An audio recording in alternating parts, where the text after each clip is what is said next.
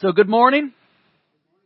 Uh, my name is Heath. I am the lead pastor of Reach. And this morning, I'm going to tell a story that if you've been in and around church, it seems like this is almost every week, um, that you've probably heard. And that you have probably had your own ideas about. And I have preached this sermon actually in uh, March of 2016. I preached on uh, the story that comes out of John 11, which is the story of Lazarus. And the problem with stories that you are somewhat familiar with, even if you've heard it one time, is that your brain begins to remember what you think that you learned from it, and sometimes we begin to cut off any potential learning. And I just want to tell you from the beginning to the end, you will never completely get everything out of this. I've talked to people who's like, oh, I've read it. And I was like, you've not read it enough. There's so much. I mean, the Bible literally says that it is living and active. And as we read it and as we ask God to speak to us, He does in us what we didn't even see before. There have been so many texts that if you'll look at it with new eyes, God will just open up the door. And so that's literally what happened to me this week as I was reading um, in our one-year Bible and reading through the text. There was a line in this that I just want to hammer on, and I I think it's you know I, I don't believe God does anything by accident, but um, I don't think it's by accident that I'm going to preach on Lazarus and what the death of Lazarus meant for others who then believed because of his death. And as we celebrate those who have died for us to have opportunities to still be here and still have the freedom to do this. Um, so before we get into the word, I just want to pray that God would open our ears. Heavenly Father, Lord, I just acknowledge that uh, my words will fall flat without you. Lord, we ask, I ask that your Holy Spirit would do what you promise in your word, that you would not let it return void. Lord, as we look at the life of Lazarus, if we put ourselves up to the story that we're going to go through and the interactions that you had and the lessons that you taught during this, Lord, I pray that you would instruct us. Lord, I pray that you would instruct us that there is no measure of sacrifice as it is dedicated to you that is too far or too much. Thank you for that this morning. Pray that in Jesus' name. Amen. So my one thing that I want us to kind of end on, I'm going to be just like Daniel. I want to make sure that we all get on the same page. Is are you willing to be Lazarus? No, I do not want any of you to die. um, at all. So don't hear me with that. But like, are you willing to be Lazarus? Because the, the one thing that I saw when I was looking at the text this week is what this, which no one wants to really be Lazarus in this story. What happened to Lazarus brought understanding, brought revelation, brought people to Jesus. So let's jump into the text. And we're going to be in chapter 11. But before chapter 11, I just want to run through chapter 10 just a little bit because we have to understand what's going on. Uh, context is important. As you're reading, the danger of reading the Bible piece by piece is that we'll read one piece without reading the piece before it. And so it's really important because we can look at what happened to Lazarus and, and, and forget that God is the Good Shepherd, which is what we see in chapter 10. He literally calls himself the Good Shepherd in verse 10, chapter 10, verse 10, he said, I came that they may have life and have it abundantly. And then in verse 11, in that same chapter 10, it says, I am the good shepherd, and the good shepherd lays down his life for sheep. So we have to have the context of the Good Shepherd because if not, we'll look at what happened to Lazarus and think that God doesn't care. That God isn't for us, that He isn't good. And the thing that we learn in John 10 is that God is good and He is in the business of laying down His life for us. Let me give you a, little background leading up to this. So there's a conversation that happens in John 10 where he connects himself to the Father. And, and twice in the end of John 10, uh, once they wanted to stone him, another time they wanted to arrest him. Jesus was coming to the end of his ministry on purpose. He was really beginning to do things that were going to close that gap between where he was and the cross. And this is really one of the, what happened to Lazarus was one of the most pivotal points that moved that closer and closer to the cross. And so Jerusalem, which is where, or close to where Bethany is, is a very dangerous place for Jesus to be. Dangerous in the sense that, you know, they wanted to stone him, they wanted to kill him, they wanted to arrest him, they wanted to end his ministry. And I love that every time before it was his time, just in case you believe that Jesus was not in control, every time they wanted to arrest him or kill him prior to when he decided that it would be the time that he went to the cross, they could not lay hands on him. I know I'm a I'm a little geeky in the sense that like I think did he disappear? There was one like literally they drive him to the the crest of a hill. We're going to throw him off, and he just like walked through them. I mean, like I don't know what happened. They drove him to that point, and all of a sudden they're like, oh, okay, we're just going to let him go by, or you know, I don't know. I'm not saying he disappeared. Put on a cloak like Lord of the Rings, and you know was unseen. I'm, I'm, I'm not saying any of that. But until the point that he was ready to consummate the reason for him coming to planet Earth, there was nothing that they were going to do that was going to shorten his ministry.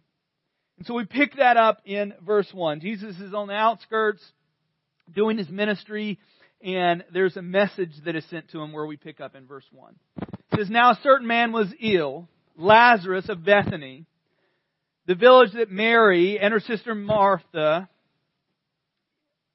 Lazarus of Bethany, the village of Mary and her sister Martha. It was Mary who anointed the Lord with ointment and wiped his feet with her hair, whose brother Lazarus was ill.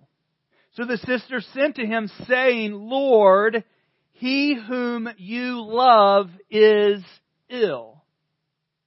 Okay, let me, let me give you a little understanding of what's going on, and, and some I'm going to speculate on, and I'll tell you when I'm going to speculate.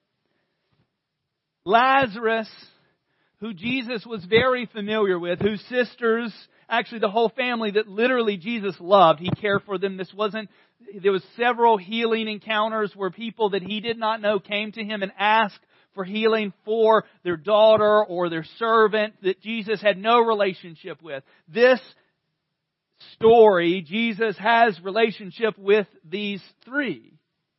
And so Jesus is a day's journey away from where they are. So they send someone from Bethany to find Jesus. They find Jesus and they tell him that Mary and Martha have sent us and their brother, whom you love, is ill.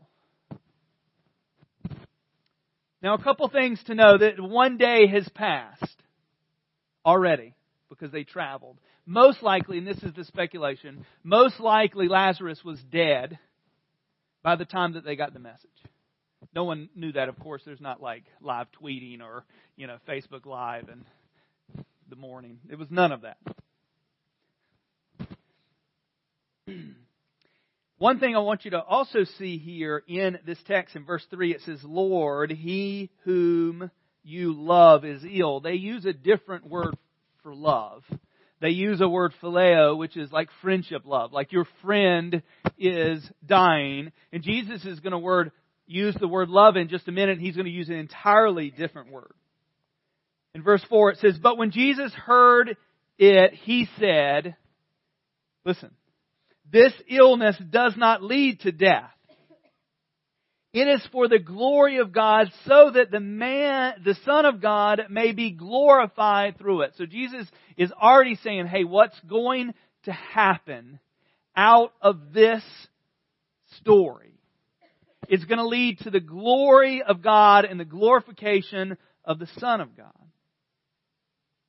And then in verse 5 it says, And Jesus loved Martha and her sister and Lazarus. Now he uses a different word here for love, agape, which is unconditional love. So not just, this is a friend of mine. This is Jesus saying, I love. They want to clarify his feelings for these people. And then verse 6, it seems very insensitive. In verse 6 it says, So when he heard that Lazarus was ill, he stayed two days longer in the place where he was. Now most likely, and Jesus would have known this, most likely Lazarus was already dead at this point. No reason to run back to, G, to Lazarus. Jesus wanted to prove something, which there's another little superstition that uh, he potentially was dealing with. In verse 7 it says, after this, so two days longer, they kind of linger there. And then in verse 7 it says, after this he said to his disciples, let us go to, to Judea again. The disciples said to him, Rabbi, the Jews were just now seeking to stone you. And you're going there again. So remember at the end of 10, they were going to stone him. They were going to arrest him. And his, he's like, we're going to go back to this place. And his disciples like, okay, okay, okay remember they wanted you dead so like you know let's be cautious and that was in john um 1031 they picked up the stones and in john 39 they sought to arrest him and so in verse 9 jesus is beginning to unearth what he's wanting to do here in verse 9 jesus answered are there not 12 hours in a day if anyone walks in the day he does not stumble because he sees the light of the world. But if anyone walks in the night, he stumbles because the light is not with him. After saying these things, he said to them, Our friend Lazarus has fallen asleep, but I go to awaken him. And the disciples said to him, Lord, if he has fallen asleep, he will recover. Like this is like we, we got on WebMD and we've we've seen that if you if you if you sleep and slumber like that means your body's restoring itself and you know of course that's not what was going on they didn't get it jesus knew he was already dead but they didn't get it they're like okay this is good we're just going to go wake our brother up it's going to be good we can sneak into town no one will stone us no problem verse 13 it says and jesus now jesus had spoken of his death but they thought he meant he was taking rest in sleep. And then Jesus told them plainly. I love it when Jesus speaks to us plainly. Just so there's no confusion. This is what actually happened. And Jesus told them plainly, Lazarus is dead. And, and here, here's the whole text, and we're gonna, I'm gonna go through the, almost the end of um, John, but this is, this is where I want to land. This is what I really felt from reading this that God just spoke something that we need to hear this morning. Verse 15 it says, And for your sake, I am glad that I was not there. Heartless. Your friend whom you love is now dead, so that you may believe, but let us go to him.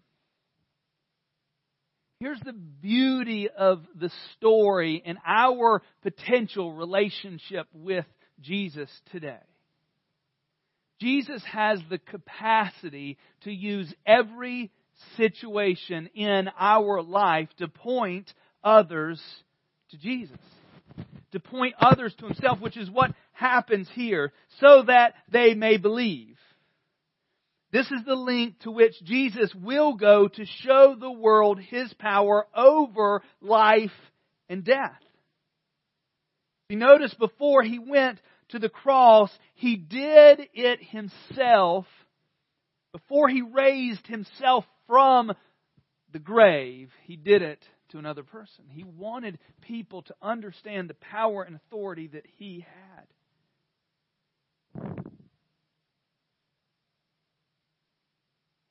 And the thing that I, now Lazarus, like most of us in most of the scenarios that we come in contact with every day, we don't get to choose what happens in our life to some things. Lazarus didn't go, hey, hey God, God, I email God like, hey, I'm here. I want you to use me any way you can. And, you know, Jesus have a conversation with him like, "Be willing to die? I mean, like really die?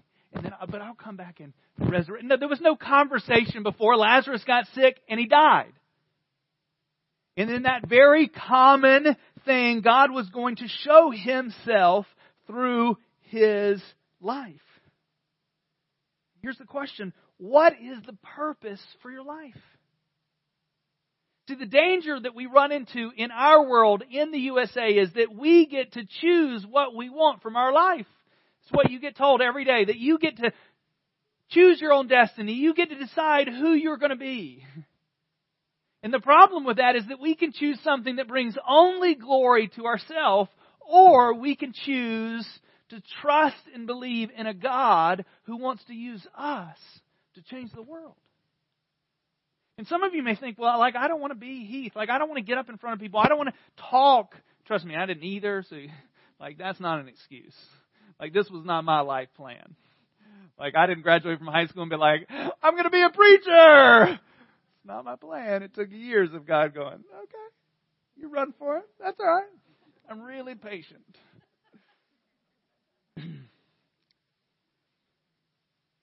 How far will you let God use you? And how much will you trust Him in that using to point other people to Jesus? And so Jesus said, let, let us go to him. And I love Thomas, who, you know, gets his name. You've heard of the little doubting Thomas. I mean, not, Thomas is the guy who once Jesus resurrected, everybody else had seen him. He's like, until I stick my fingers in his soul, like I'm not believing. Like we do that. And then I love that in that interaction, and this is free, that Jesus came to him and he sees him and he's like, I don't have to. And he's like, no, no, no.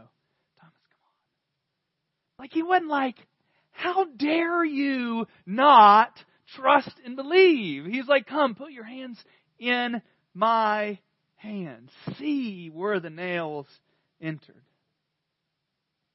And so they journey on the way back. So one day for Jesus to get the message, two days of lingering where he was, and another day's journey. It's four days later. And he, when he arrives, when he's coming into town, Martha comes to Jesus and has this conversation with him, going, if you would have been here, if you would have, and we do this in our own life as things aren't going the way we plan, we, we, and I don't think she was necessarily angry. She loved Jesus, but she was like, if you were here, you could have. And it was like, I know he's going to resurrect in the end of days. And he's like, whoa, whoa. That's when he says, I am the resurrection and the life. So four days in the tomb, and they're having this conversation, and I've skipped ahead a little bit, but um, John 11, let me read it to you, 25 through 27. This is during the conversation. It says, Jesus said to her, I am the resurrection and the life, which they're still going, what are you talking about? They haven't seen the resurrection. They don't know yet about the cross. They don't know yet about the empty tomb like we do. But these words that we read, we get to understand what he's saying. He said, I am the resurrection and the life. Whoever believes in me, though he die, yet he shall live. And everyone who lives and believes in me shall never die. Do you believe this? Could you imagine being right there before Jesus and it's so fresh. I mean, there was a mourning process in this culture for the loss of a loved one, and, and it's so fresh that they're still there. They're still mourning the loss of Lazarus, and he's going, Do you, do you believe? Even in your pain, do you believe? And verse 27 it says, And she said to him, Yes, Lord, I believe that you are the Christ, the Son of God, who is coming into the world. She is saying, translation, you are the Messiah. You are the, the prophesied king that would return and set up his kingdom. That you are the Christ that is going to save us. But just like there, she didn't have a lot of hope for today. There's this um, 37 chapters after what Daniel preached last week. God gave a, a very weird prophetic action to Ezekiel, chapter 37. Took him to this place where there's a bunch of dry bones and he said, What do you see? And he's like, I see dry bones. In verse 11 of chapter 37, it says they had lost all hope. In verse 13 of Ezekiel 37, it says, And you shall know that I am the Lord. When I open your graves, like this is literally Jesus is like operating in this. And raise you from your graves, O my people in verse 14, and I will put my spirit within you, which we talked about last week, and you shall live. And I will place in you, I will place you in your own land, and you shall know that I am the Lord. I have spoken, and I will do it, declares the Lord. And Ezekiel prophesied, and these bones came back to life. See, there, there is, when you're dead, there is no resurrection for you in you. Hear me. I'm not saying there's no resurrection. I'm not saying there's no potential of what Jesus is going to do, but I'm saying when you're dead, there is no opportunity for you to save your own life because you're dead. See, the problem is, is we only think about that in death versus life. Life, the Bible says that we are all dead in our transgressions, dead you now here in this room, unless you have received life through Christ, you are the walking dead. That was before the show. Sorry. And in your death, you have no capacity to bring life to yourself. And this is what Jesus is doing because you, you didn't you may not have known this. I didn't know this until the other day, but there was a superstition during this time that when you died, that your, your soul would linger around your body for three days. And so I don't think it was by any accident that Jesus came on day four. He didn't want to be like, well, that soul was just lingering and Jesus was like, yeah, it back in there. And then he got up. They wanted to make sure that they knew that he was dead. Because when you see something that was dead that has life, it does something in us. It does something to us. And so you know the story, or maybe you don't, but Jesus is, you know, then confronted by Mary, who Mary's like, you know, let's just go. Where's he at? Where, where's he been laid? And they come to the tomb, and the tomb has been sealed up, and they're like, let's open it.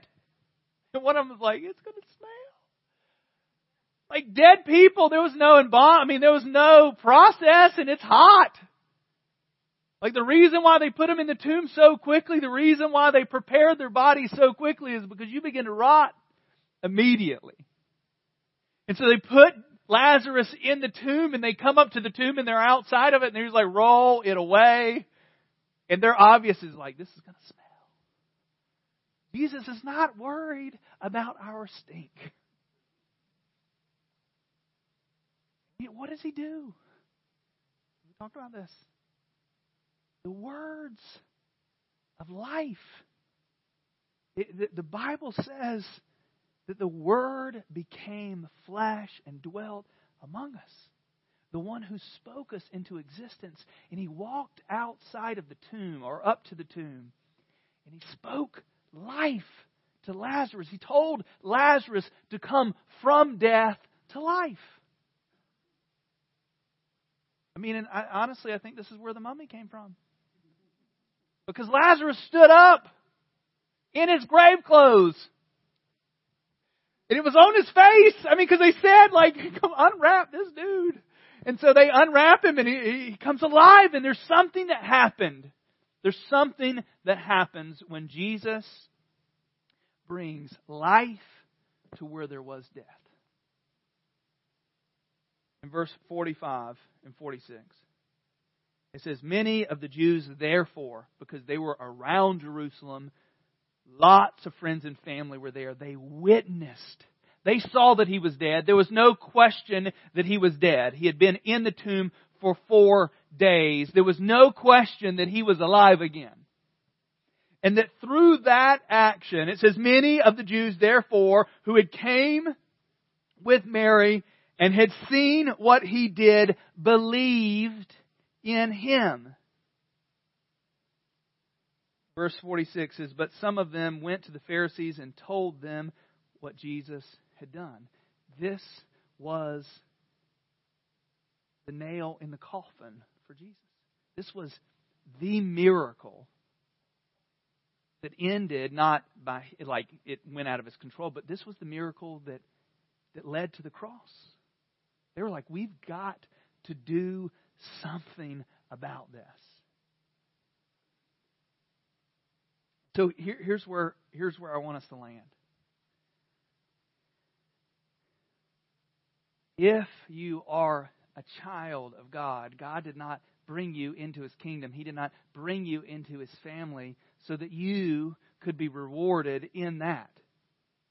Don't take me wrong. This isn't, he loved Lazarus. And in his love, he allowed death to happen. But in that death, just like Paul in um, 2 Corinthians 12, when he prayed about this thorn in his flesh, and he realizes that it's not going to be removed, and he said, Then all the more I will boast in my weakness, so that the power of God may rest on me. How far are you willing to allow God to use you so that in the, the end result of God working in you is always what God wants to work through you. And it does benefit you. Don't, don't think like oh, always just using me as a conduit. There's always, think about it through this text alone. Did it benefit Lazarus? Yes. He was dead. He is alive. But in that transformation, people got to see the power of the living God. And let me just tell you, I don't want to resurrect any of you from the dead. Because I don't want you to die. But I want you to understand that there are places in you that there is death. That God wants to bring life to. And in bringing life to that place, He wants to show how powerful He is. There are marriages in this room connected to our church that there's death there. And I don't mean like, oh, it smells like death. I mean, literally, without the power of the living God, it will never be what you want it to be. But if God comes in and resurrects that, like I, I know couples that I, I've seen it, and I've seen where it was and where it is now, and the testimony of what that brings. Because those closest to you will know. I'm telling you, addiction is the same thing. There's things potentially in our life that we are addicted to. And I'm not talking about like, well, I don't do drugs, Heath. I go to church. You know, like I'm not addicted. There's things that we can be addicted to that aren't these things that we think about addiction. One of the most dangerous things that we can be addicted to is an idol. You're like, I don't have any idols in my house. You probably do. And I don't mean the carved wood ones. I mean the things that you're giving your life to. That thing that brings you value that's not Christ. And when we allow Christ to bring life to where there was death, others will see that. It changes us. Could you imagine the testimony in two chapters later? There was a plot to kill Lazarus.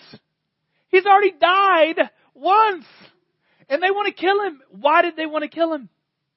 Because his very life, his very breath was a testimony to who Jesus was. They wanted to eradicate that testimony. Imagine what your life could mean. Now, some of you may not be able to preach the gospel, but you can. And I don't mean like eloquently. I don't mean like Paul walking up into, you know, the most pagan places and start teaching. Maybe you'll get there. We all need to have understanding of what the gospel means, but we can begin to preach the gospel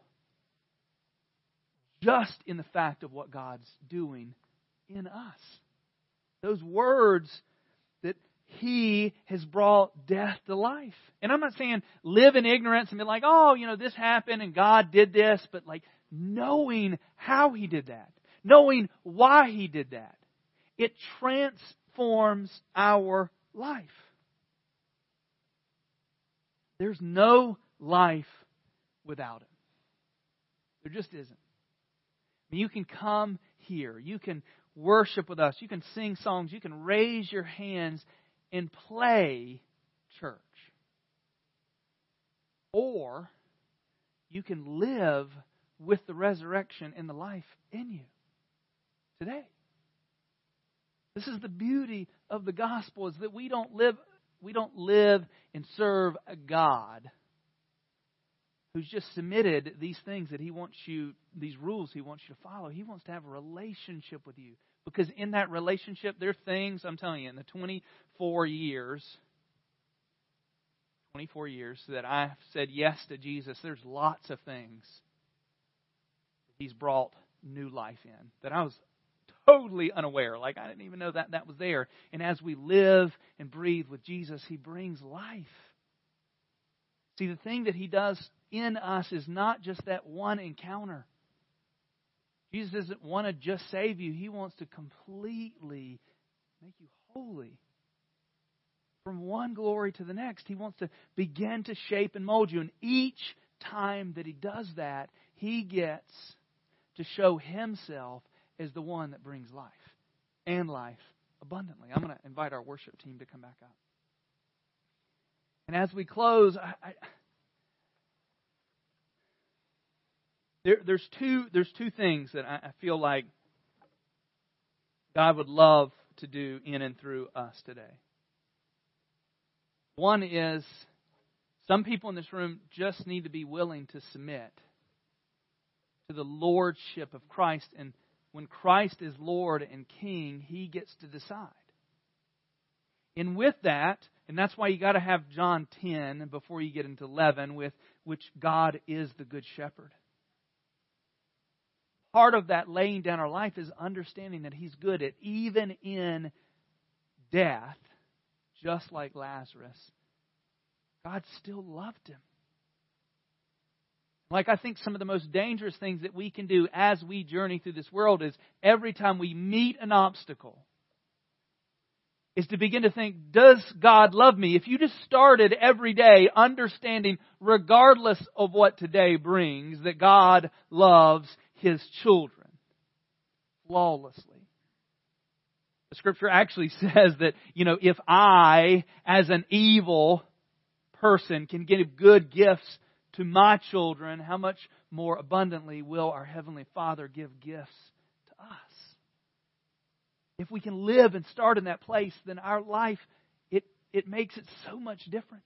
It didn't change it. Paul, in prison, said, I've learned to be content with all things. He's learned to be content because his trust and his treasure was in the one thing that they could not take from him.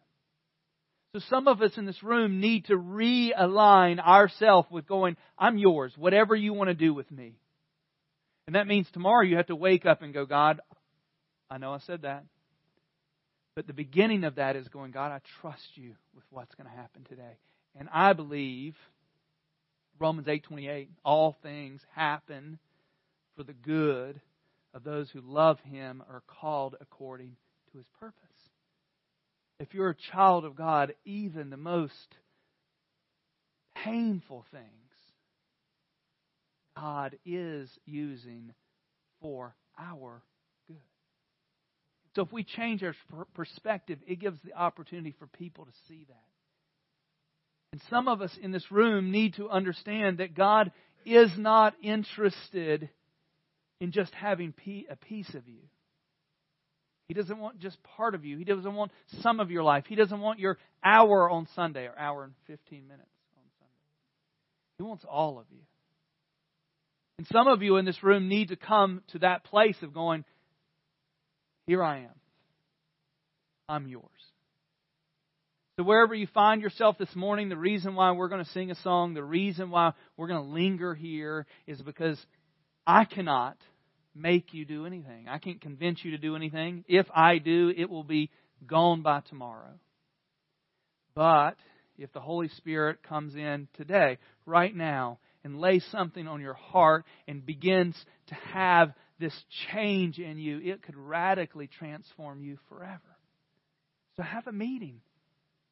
Right now. Two to three minutes. You can sit, you can stand, you can sing, you can praise, and you just go, God, what do you want to do with me? Because if our mission is the great commandment, is the great commission,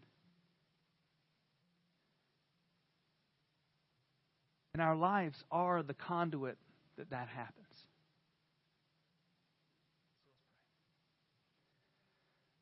Heavenly Father, I am so grateful for Lazarus.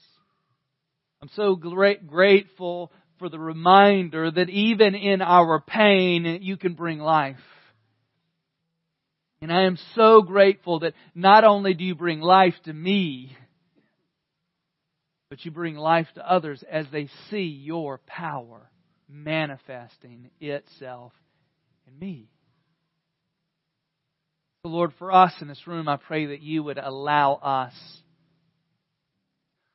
that you would help us, I should say, learn to submit and trust you alone. So where we've trusted other things, where we've put our hope and faith in our job and our, our bank account and our, and maybe even in our spouses, Lord, I pray that today we can trust in you. And that our heart and our passion would be in that one place. Lord, I pray that we would learn to seek you as a child in the innocence that we hear just on the other side of this wall. That you would allow us to enjoy all things as you bring us to victory. So we praise these things, pray these things in Jesus' name. Amen.